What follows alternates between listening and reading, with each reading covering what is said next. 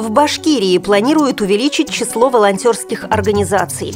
В Костромской области девочка-инвалид из положенных ей 16 лекарств получала бесплатно только 2.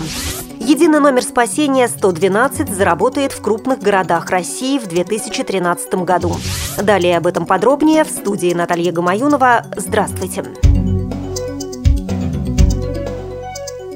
Заседание Республиканского совета по вопросам благотворительной деятельности состоялось в Башкирии, где заместитель премьер-министра выступила с инициативой создания волонтерского движения в каждом вузе республики. В Туймазинском районе 10 пожилых слушательниц Народного университета обучились основам психологии, педагогики и юридических знаний. Потом начали общаться с ребятами в детдомах, посещали их несколько раз в неделю, забирали в гости, водили на праздники, рассказала чиновник. По словам президента республики, каждый депутат Салаватского горсовета взял шефство над тяжело больным ребенком. Депутат оказывает семье такого ребенка финансовую помощь и принимает участие в его судьбе. В прошедшем году 40 некоммерческих организаций Башкирии стали обладателями федеральных грантов, выделенных Министерством экономического развития Российской Федерации. Они получили почти 23 миллиона рублей на проекты по профилактике социального сиротства, поддержке материнства, детства и повышению качества жизни людей пожилого возраста, а также социальной адаптации инвалидов и их семей. Во всех муниципалитетах работают советы по вопросам благотворительности, которые уже оказали помощь на сумму свыше 35 миллионов рублей.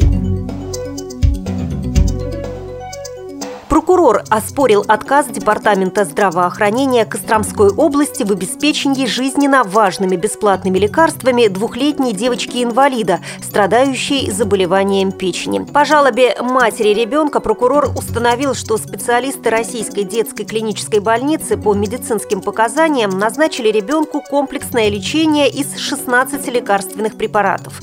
По закону дети-инвалиды имеют право на получение государственной социальной помощи, в том числе и на обеспечение в соответствии с медицинскими стандартами по рецептам врача необходимыми лекарственными препаратами. Однако из необходимого перечня лекарств ребенок получает только 2, и то не в полном объеме. Этот объем лекарственных средств не позволяет обеспечить эффективное лечение, что создает угрозу жизни девочки, говорится в сообщении.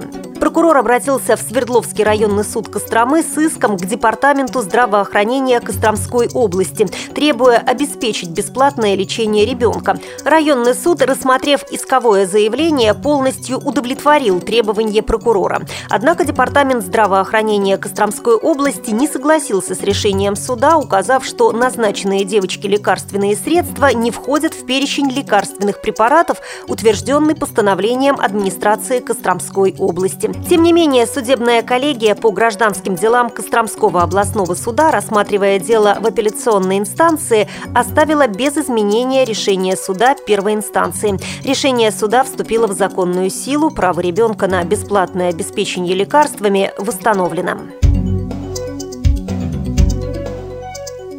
Единый номер вызова экстренных служб 112 должен заработать во всех крупных городах России, сообщил глава МЧС Российской Федерации Владимир Пучков. В 2014-2015 годах будет поэтапно охвачена и вся территория страны, сказал министр. Протяженность и состояние коммуникаций, линий связи и оборудования на местах, особенно в отдаленных уголках страны, не позволяет сейчас сделать это оперативно. Поэтапно, шаг за шагом, эта система будет создана. В первую очередь надо обеспечить работу системы 112 там, где есть наибольшие риски. Это крупные города, именно там происходит 90% пожаров и 80% чрезвычайных ситуаций, подчеркнул Владимир Пучков.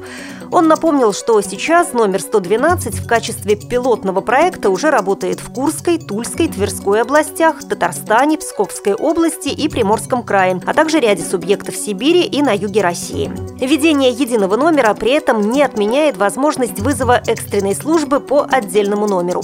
В частности, это номера 01, 02, 03 и другие. Сейчас экстренный номер 112 уже действует для мобильных телефонов. На реализацию этой программы будут потрачены порядка 20 миллиардов рублей. Вы слушали информационный выпуск.